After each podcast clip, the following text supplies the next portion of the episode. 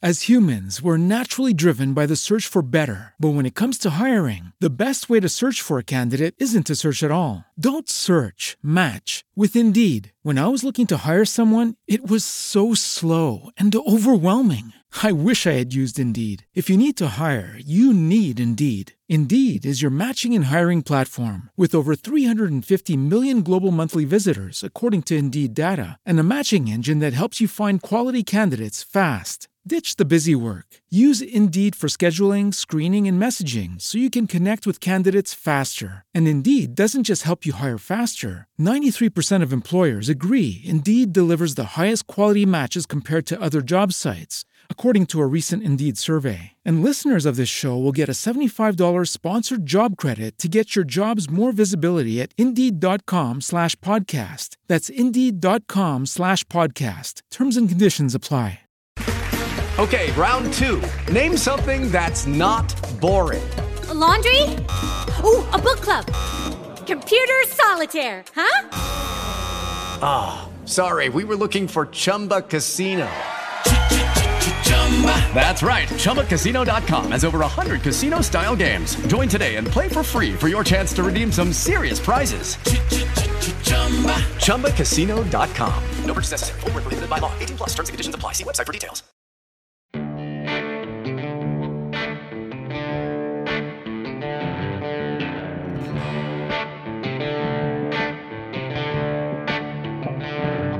This is an email from Betty, Miss Betty.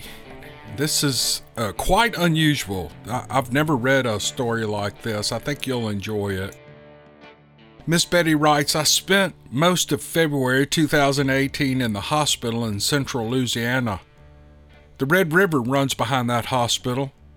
I was on the fourth floor, and with the floor to ceiling windows in my room, I had the perfect view of the flooding that was occurring at that time. Every day I watched the river rise a little more. It left its bank and flooded a small park, leaving just the tops of the trees sticking out of the water. And then it flooded the parking lot and the road that went to the park. I sat there for hours watching the river traffic until it was shut down due to high water. And then I watched as all sorts of debris floated down the river. There were pieces of buildings and trees of all sizes. I even saw a car float by. Close to the bank, or what was supposed to be the bank, was a whirlpool. It must have been eight feet across and it spun round and around, sucking in anything that got close to it. And I often wonder where that stuff went once it got pulled under. One day my husband was there and we were watching the river as usual. Since I was bedbound, there really wasn't anything else to do and as we watched, we saw a huge pile of debris coming down the river.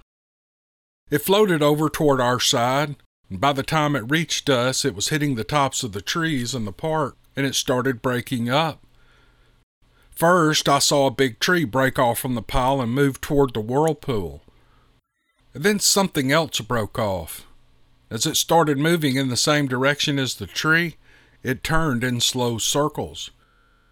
I saw the end of it and then the side, and I could tell what it was, but the part that was sticking up out of the water looking like long red hair.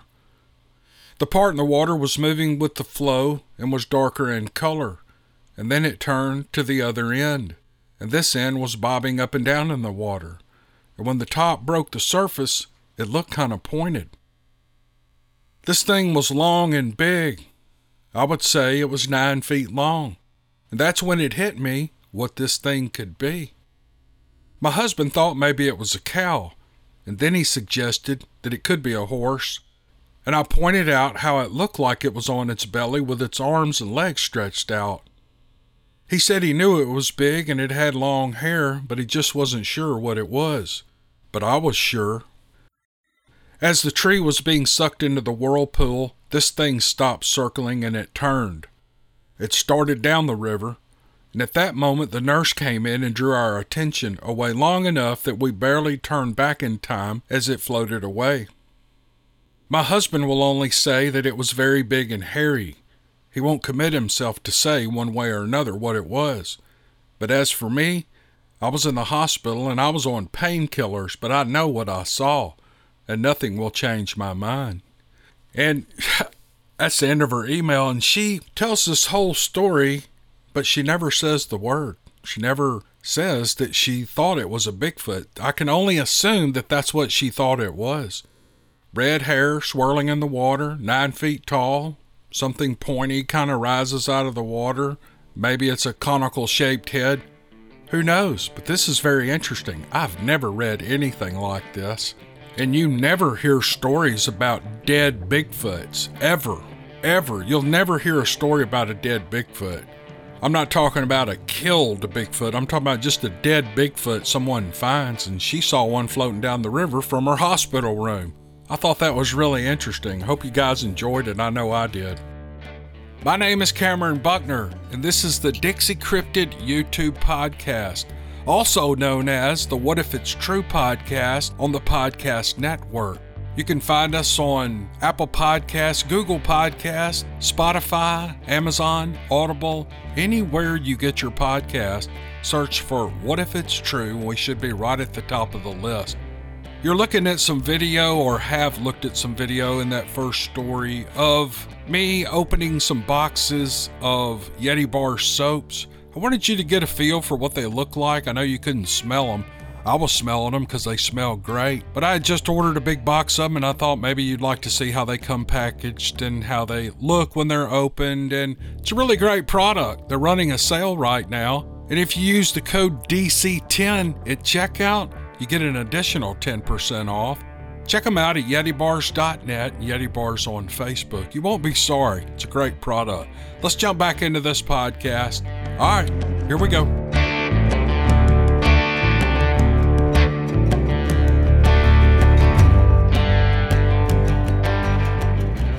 This is a pair of stories from Christy, who lives in Middle slash West Tennessee. She lives on the Tennessee River, which divides Middle and West Tennessee. But I, I kind of see that as West Tennessee. But anyway, here's what she writes. Christy says, You're welcome to use first names and locations for the first two stories I have for you. The first I wouldn't have known if not for your channel. I was telling my best friend of 35 years, Carrie, about how obsessed I've become with your channel. Oh, that is so weird to hear. I, I just can't believe people enjoy this stuff, especially for me. But anyway, I'm not being falsely modest. It really does just blow me away. But I'm so glad, Christy, that you like this. Anyway, she says, Did I ever tell you that I saw one when we were 18? I got all excited and said, No, but do tell. And then, in true Dixie Cryptid style, I said, Here we go. That's right. It was the summer of 1994, right after our high school graduation. My best friend Carrie, a young man named Rick, and a young lady named Lisa were out riding back roads in Humphrey County, Tennessee. Waverly, to be more specific. It was around 2 a.m., and they drove down Clinton Road to an old bridge we used to jump off into a deep creek. There's nothing out there but cow pastures and woods, but it was a favorite swimming hole for the local teens. They parked and they got out. Carrie had to talk Rick out of jumping in the water from the bridge since it was dangerous to do at night. They were standing on the bridge throwing rocks in the creek below and goofing off when they saw what looked like a black cow at the edge of the creek. So, in true silly teenage style, they started mooing at the large black mass until it stood up on two legs and looked straight at them. Carrie said she couldn't make out facial details, nor did she want to. She said it was a huge, at least 10 foot tall, and it scared the crap out of them. Without a word, they made a dash for the car. As they were loading up, she said it made a low, deep grunting noise. I should have known something happened when Carrie refused to swim there that summer, but she never said why. She says she never went back because it scared her so bad, not even to drive down that road as a shortcut, and I don't blame her. The second story is my own. It was around 1988. Carrie and I stayed together every non school night at either her house or mine, for some reason, and I don't recall, we were supposed to stay apart this Friday night. I'd probably gotten in trouble for not doing chores. Anyway, after a couple of hours of begging my mother, she finally caved in and said that we could go pick Carrie up for the weekend. We live in Camden, Tennessee, just across the river from Waverly. Carrie lived across town from me, but Camden is a small town, so it was only a 10 minute drive. My mom had a fully restored 66 Mustang that I would inherit as my first car when I turned 16. Mom was driving, and after picking Carrie up, we were in back. As she drove down Highway 70, or Brewston Highway as some call it, what seemed like a huge 18 wheeler was coming from the opposite direction. It seemed to take up both sides of the road and then some. All we really could see were these extremely bright lights. We all braced for a head on collision as my mom cried, Get over to the other driver, and Carrie and I just screamed. All of a sudden, it was gone. Nothing in the road but our car. My mom pulled to the side of the road to compose herself. Carrie and I looked behind us. Nothing but darkness on the road.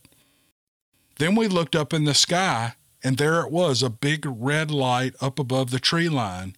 It just hovered there for a minute, and then it jumped space. It had moved way up into the blink of an eye, up to the altitude of small planes. It hovered there for a moment, and then, just like before, it blinked across to the other side of the sky, and then it just disappeared. When we got home, my dad grumbled about what took us so long. Mom said we hadn't been gone long. Dad replied that we were gone for over an hour. Even with the time we were pulled over, we shouldn't have been gone any more than 30 minutes. Carrie and I still try to come up with what that could have been if not a UFO, and we haven't come up with an answer in 30 years of looking. I hope that you can use these stories. Thank you for listening and all the great stories you put together for us. Have a blessed day, Christy. With LuckyLand Slots, you can get lucky just about anywhere. Dearly beloved, we are gathered here today to. Has anyone seen the bride and groom? Sorry, sorry, we're here. We were getting lucky in the limo and we lost track of time. No, Lucky Land Casino, with cash prizes that add up quicker than a guest registry. In that case, I pronounce you lucky. Play for free at LuckyLandSlots.com. Daily bonuses are waiting. No purchase necessary. Void where prohibited by law. 18 plus. Terms and conditions apply. See website for details. Hello, it is Ryan, and I was on a flight the other day playing one of my favorite social spin slot games on ChumbaCasino.com. I looked over the person sitting next to me, and you know what they were doing? They were also playing Chumba Casino. Coincidence? I think not. Everybody's loving having fun with it. Chumba Casino is home to hundreds of casino-style games that you can play for free anytime, anywhere even at 30,000 feet. So sign up now at ChumbaCasino.com to claim your free welcome bonus. That's ChumbaCasino.com and live the Chumba life. No purchase necessary. VGW. Void prohibited by law. See terms and conditions. 18 plus. This story is from Tristram. He's he Tristram from Oregon. He writes, I have a Bigfoot encounter that I haven't told anyone except one of my very closest friends. This encounter happened when I was around 15. I grew up in Bend, Oregon.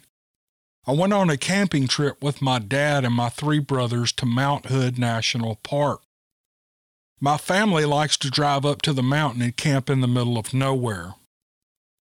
The first day that we got to our newly found campground, it was pouring rain, so we stayed in our tent most of the day and around the campground. But on the second day, it was beautiful, and we went for a hike. We were single file on the trail, and I was in the rear. Halfway through our hike, I stopped to use the bathroom. My father likes us all to carry a firearm with us when we're hiking for safety. I was carrying a 9mm Glock on my hip. I yelled ahead to the group that I was stopping. I would find out later that they never heard me. When I looked ahead, no one was there. Then I heard a branch snap behind me. I immediately figured it was my brothers playing a prank on me, so I called out to my brothers. But the only response I got was a weird, low, guttural growl. I looked in the direction the noise came from and I saw a huge stump that was five or six feet tall. And then from behind this stump, a huge creature stood straight up. Its head was now three feet above the five foot tall stump. It was covered in long, reddish brown fur. For a minute, we stared at each other, but my legs were glued to the ground and I couldn't move. After what felt like an eternity, it just turned around and it walked off. When my dad and my brothers found me, I was lying on the ground. Two years later, I still get shivers thinking about that encounter. The only thing I can think of is that I encountered a Bigfoot. Thank you for listening. It's been hard having no one to talk to about this.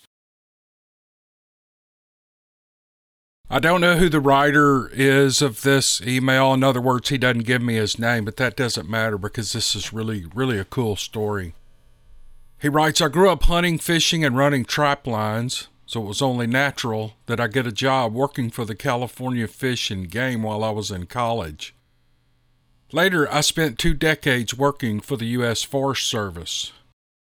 One morning in September 1993, while I was working for the Forestry Service, I arrived at a small clear cut located in the middle fork of Feather River at 11:30 a.m. It was a wild and scenic spot above the town of Oroville, California, and very remote. It had taken me 2 hours to get there. It was the last of 3 small clear cuts done on that ridge, just before it dropped down to the scenic river. We call those cuts mountain lion cuts after a lion that had been seen there several times. The last cut was nine acres that headed east up the slope, and at the bottom was a 20 foot circle of brush that had no trees worth harvesting, so it had been spared. I crawled into the brush with my lunch and decided to be quiet and hidden as I ate so that maybe I could see the lion come through. After 25 minutes, nothing had come by, and I was finished with lunch. As I was packing up, I heard a large limb or a small tree snap a couple hundred yards across the clear cut. I thought it must be a range cow, so I didn't even bother looking up. The clear cut had been replanted in the spring. My job that day was to take 24 foot plots and count how many trees survived in every third plot. I walked out a few yards into the clearing and poked my tape measure into the ground, pulled out 12 feet, and started making a circle, counting each tree within the circumference as I did so. When I was done, I walked 120 paces, maybe 110 yards, to the lower section and completed the second plot. And then I looked across and decided I could fit one more plot along the bottom, so I took off, counting a 120 paces. I was 30 yards from the brush on the opposite side when I heard another large limb being snapped off a tree. This time it was done close enough that it startled me, and I snapped my head up and looked through the manzanita. Through a three foot hole in the brush, I saw a leg, or a back of a leg anyway, from the knee down. It was 40 yards away, and the sun was shining on it. The sunlight lit up the two inch long red hair that covered the leg. It was close to the color of an orangutan's hair. The calf muscle was large and lean, and I stared at it and thought to myself how well this thing was built. It took a couple of steps up the hill, and I saw the muscle flexing up and down in its leg. I stopped. Until that moment, I hadn't thought much about whether or not they were real, but just then I was thinking they do exist. I started walking up the hill in a calm, no rush manner that gave me time to observe it. And at 80 yards away, I could see all the way up the left leg. I could see the butt about halfway down the right leg. The hair was all the same light colored red, and its butt was pronounced and muscular. Seeing it from the waist down, I thought it was built very much like a professional football player, larger and taller, but not by much. At a hundred yards away, I got my first glimpse of the entire back side of the creature from the neck down. From the waist up, it was massive. The shoulders were seven feet off the ground and five feet across. Ahead of it was a dense, dark patch of tan oaks, and it stepped into the trees, and it was gone. I stood there, fascinated by what had just happened. I did not take a step during this entire encounter. I just stood there in amazement. Above this dark patch of tan oak stood a single tree that was six inches in circumference. It was cut off and bent 180 degrees at six feet off the ground. The creature stepped out of the oak patch and put its left arm on that tree, and as it leaned in, the tree dropped seven more inches. It turned its head and it looked at me. Now I could see the left part of the body and a little bit of its head. The only feature I could see was that it was not covered in long red hair like the rest of the body. It was too far away now to make much else out. I noticed there was no hair at the elbow of the left arm either. It looked as if it had been scraped or worn off, and the skin was dark black. I don't know how long this lasted, it was long enough that I wondered how the creature with such red hair could have such dark skin. We stood there staring at each other for a bit, and then it straightened up and turned and took two steps before it was gone. I did not see it or hear it again. In fact, I never heard it except for the two times it broke large limbs or small trees. I never felt fear or anxiety it was never aggressive toward me, nor seemed threatening in any way. I didn't smell any odor, and sadly, I never got to see the front of the creature or its entire head. I don't know its sex or anything about its facial features except for the lack of hair, but I do know it was very curious. It wanted to observe me as much as I wanted to observe it. I no longer work for the Forestry Service, but I wish I could have another encounter and as an employee of the U.S. Forestry Service, I did not share this story with anyone other than a few family members until 2012, when I finally went online to the BFRO and submitted my first report. Since then, I've done some of my own research and watched what I could. I've met a few others willing to speak about their encounters, and I'm more than happy to meet and speak with anyone who has had an encounter. I believe there was more than one that day. As I sat hidden in that brush, putting my lunch away, it broke a large limb or tree. I was over 240 yards away. I don't believe it was just telling me that it was there. I think it was also telling the others that I was there. Fantastic story to the writer. I uh, again, I don't know the man's name. Uh, I think I know because of his email address, but I'm not going to share it because he didn't really say anything about it. But this is uh, these guys in the Forestry Service are in a position and in locations to see these things, not just these things, but all the things that go on in the forest. And they're used to it, they know it, they're very observant, they know what's out of place, they know what's in place, they know what's usual, they know what's odd. If you spend any time in the woods, e- even you don't have to be a forestry service employee to learn these things. Just go in the woods and be quiet. Like, I know this is probably a little too much commentary, but there are a lot of images out on social media, Facebook and Twitter and Instagram, of blurry things in the background of a forest. And have you ever sat in the woods for just just sit there for 3 hours and don't move. Just sit there, relax, and kind of focus in on one area of the woods. And if you do that, you'll notice that the light has a lot to do with what you see. And the earth is spinning and the sun is shining light at different angles. And every 10 or 15 minutes, that spot you're looking at will look totally different. And you your mind can make out shapes and all kind of things in that background as light penetrates through the forest and shines on things that are that are behind what you're looking at. And these guys know these things. They i mean i began to notice that deer hunting many years ago. I'm not a big deer hunter. A matter of fact i don't really even go to kill. I don't really like killing deer. I have killed several. Um but not many and i've never well, I did kill one buck. Anyway, it's a it's another big deal. I'm just not that interested in killing deer, but I love to be in the woods and just watch and look at all the wildlife. And, and the deer is just icing on the cake. It's great meat. It's good, clean nutrition for me and my family and my friends. And But the big thrill is to sit there and just watch what goes on. And you're seeing what happens in the woods when you're not there. Because if you're quiet, you don't make any noise, and you just, you know, just minimize your presence in the woods, it goes right back to normal within about 15 or 20 minutes. And you get to see what happens when you're not there.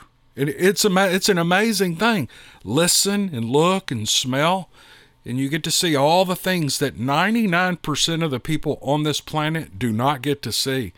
So this, I don't know why I got off in that, but it kind of, I know some of these forestry guys and these um, timber cruisers and people that work for timber companies, and they know the woods, they know what's natural, they know what's not. They're very observant, and they can tell you right away that's kind of weird over there and this is what happened here and this is what happened here. But anyway it was just an interesting it's an interesting topic i've always thought was fascinating but me i'm a people watcher and i notice what people say and do and why they say and do what they do and it's always been real interesting to me.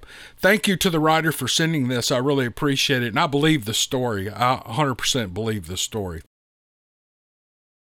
this story is from ken and it's it's real exciting to me. I think you'll find it exciting. And here's what he writes I was born and raised in southeast Alabama. I live in a little town outside of Dothan called Cottonwood. Sasquatch has always fascinated me ever since I was a kid from seeing the classic TV shows like Unsolved Mysteries or In Search of, but I was never 100% convinced Sasquatch was real.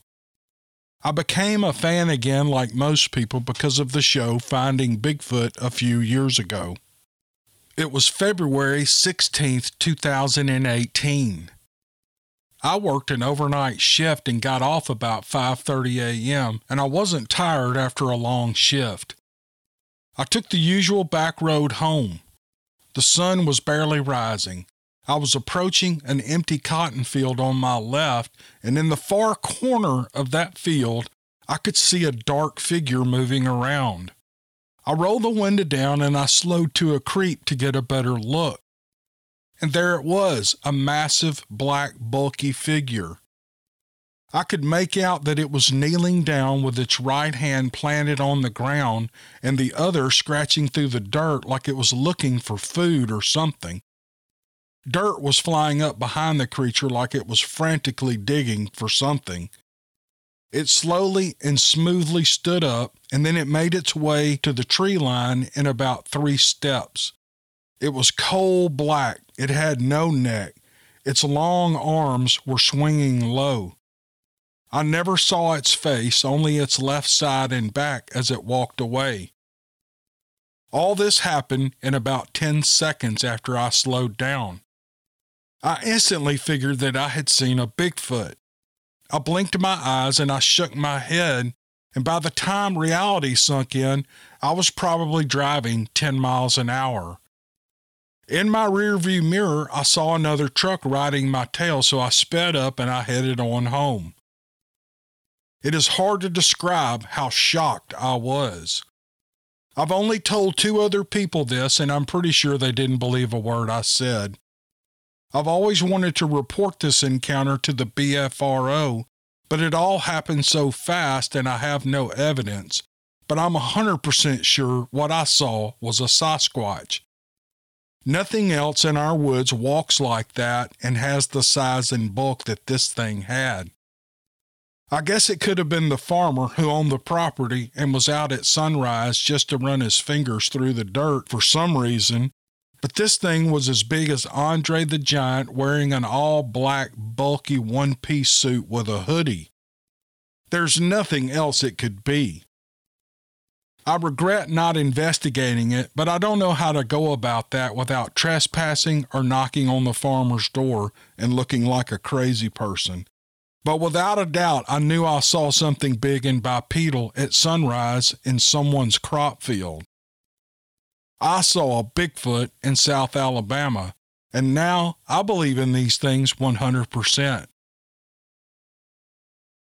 This one is a scary one. It's from James in Missouri, and here's what he says I've never told anyone this story.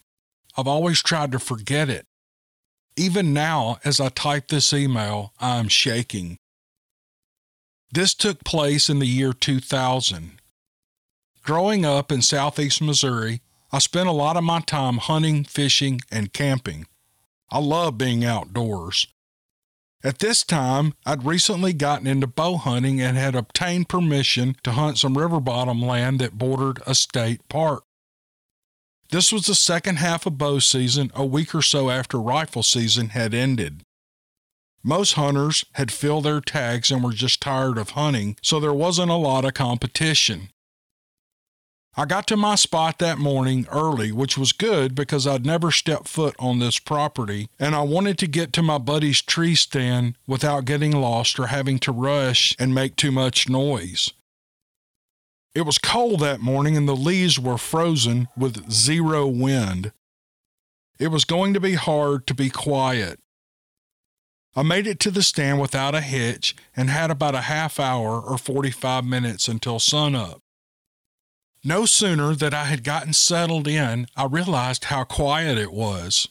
Almost scary quiet. Within a few minutes, I heard something directly behind me and below me. I could hear the leaves crunching and the twigs breaking and realized it was coming my way. As it got closer, I realized this thing didn't sound like a deer. It sounded like a person. I considered it was another hunter climbing up to this spot and how pissed he was going to be to find out that I had the area covered. I heard a loud crash, and this thing was a lot closer. I don't know how long my mind wandered off about the possibility of another hunter coming my way, but this thing was close, and I realized that it was no deer or it was not a hunter. This thing was way bigger than a deer or a human. That's when I started to worry. Behind me, it was thicker and more brushy than in front of me. I could hear limbs being snapped at a height that was not far below my tree stand, and I was 20 feet off the ground. I was frozen at this point, and as it got directly under me, it stopped. My heart sank. I was hoping it would just keep going, I could hear it breathing, and I was terrified, frozen, trying not to move. Everything got real quiet, and I was waiting for it to realize that I was sitting right above it. I have never been more terrified than I was at that moment. I heard its hand on the tree knocking the bark off into the leaves like it was crumbling it up and then I heard a loud snap, which caught me off guard and caused my feet to move, making a slight noise against the stand. This thing jumped out from under me off to the left. It sounded like a freight train. It only moved about 20 feet away from me, and I was standing up at this point ready to draw my bow, my only weapon. It was still dark, and I wasn't sure exactly where it was, the last thing I wanted to do was take a shot at this thing and make it mad. It stayed out there at 20 feet, and I'm guessing it was staring at me through the dark. I could still hear it breathing, only it was quicker now, like it was startled or it was nervous. We stayed like that for what seemed like an eternity was actually probably only a couple of minutes. And then from in front of me, down the opposite holler, came the lowest, deepest, highest scream I have ever heard. That's the only way I can describe it. The one that's beside me starts to growl. I guess that's what it was doing, but it was a really deep growl, and I could feel it in my chest. And then the one closest to me moved, scaring me even more. I could feel my heartbeat pounding all the way through my body. I knew that it was coming for me. Right in front of me, he answered the call, and I'll never forget the sound and the depth of it. And then it slowly walked off like it was keeping an eye on me, though. I could hear it walk down the hill to the bottom to where I guess it met up with the other one. It was quiet for a few seconds, and the two headed straight back towards me. I could hear them, there was no mistaking it. I tried to draw my bow, but I was too terrified. I remember thinking about climbing further up the tree like that was going to help. I played out the scenario in my head. I don't know how long my mind was wandering, but when I snapped back, whatever it was had already walked past me and was going back down the hill. I was too scared to move. And when it got daylight, I saw what made the first loud pop noise that made me jump. The metal foot peg screwed into the tree had been snapped in two. I stayed in that stand until one o'clock that afternoon. I was actually afraid I would run into these things on my way to the truck. I sat there for hours trying to sort it out and figure out a way to get out of there. Finally, I just climbed down and I walked out with no other problems. Well, that's my story. I've never been hunting again. I stay out of the woods. People wonder why I stop hunting, and I tell them that I just got burned out. I knew my buddy would see the broken foot peg. He never asked me about it. Hey, look, I'm not a storyteller, but I hope you can make sense out of all this. This first story is really good. My story is not exciting, but it is thought provoking. Please just use my initials, JC. No problem, JC. I grew up on a farm in central North Carolina. I spent a lot of time in the woods with my brother, several cousins, and various friends that would visit the farm on a regular basis. Our adventures on the farm spanned mostly the 1970s and into the early 1980s. The farm has been in our family since the late 1800s. The children spent our time in the woods making forts, exploring, and just using our imaginations to create one adventure after another. We never had a Bigfoot sighting, but I can say personally, I always felt I was being watched. Maybe it was an active imagination or the fact that I became interested in the Bigfoot legend after watching several movies on the subject, but I have always been a believer. In 2011, the show Finding Bigfoot premiered, and I could not get enough of that kind of show. It was about then that I found out the BFRO had a database online where one could see if sightings had been reported in various states and counties. Of course, I jumped at the chance to see if my county had any sightings. Lo and behold, there was one sighting for my county, and the hair on my neck stood up as I read the account. A Bigfoot was sighted in 2002 about a mile from the farm where I grew up in Johnston County. Having digested a lot of facts and knowledge about Bigfoot habitats while watching shows like Finding Bigfoot and learning that there were confirmed sightings in my area, my mind began to race. So many memories were running through my head, and things and events began to surface. The forest we played in as children had many signs of being Bigfoot habitat, but we were too ignorant to know it. The tree structures were very evident in my mind's eye as I recall the way the old logging trails appeared. And I mean many different kinds of structures like road slash trail signage and nighttime structures. And then something weird surfaced in my memories. When I was about 11 years old, we had an old fashioned family reunion where many of our extended family and friends came to the farm for a pig picking. So I inadvertently dropped by my grandmother's house just prior to the gathering, and I found my mom and my aunt dressing my grandmother up in the kitchen. Grandmother was wearing an old man's breeches and a man's shirt, which was way oversized for her little frame. She had an old gray wig. My aunt was rubbing soot from the old wood stove on her face, and my mom was gluing hair trimmed off the old wig onto grandmother's face, which gave her an unkempt beard. I thought they had lost their minds. They told me that they would tell me what was going on if I swore secrecy. Of course, I wanted to know what was going on and why it was so hush hush. My grandmother was going to become the sack woman and sneak up at the pig picking and scare the children. At the time, I didn't think this situation was funny, but now that I'm an adult, I can see the humor in all this. After all, children are here for the entertainment of their parents. oh, that's cute. yes, they are, JC. It's fun to mess with our kids, isn't it? But I digress. Let's get back on track. It was explained to me that grandmother was not the first sack woman to visit a family gathering on the farm. It appears that Grandma Lily played the same role many times back in the 1930s and 40s. So I agreed not to tell what I knew. I was quite proud of myself for withholding that information for several hours.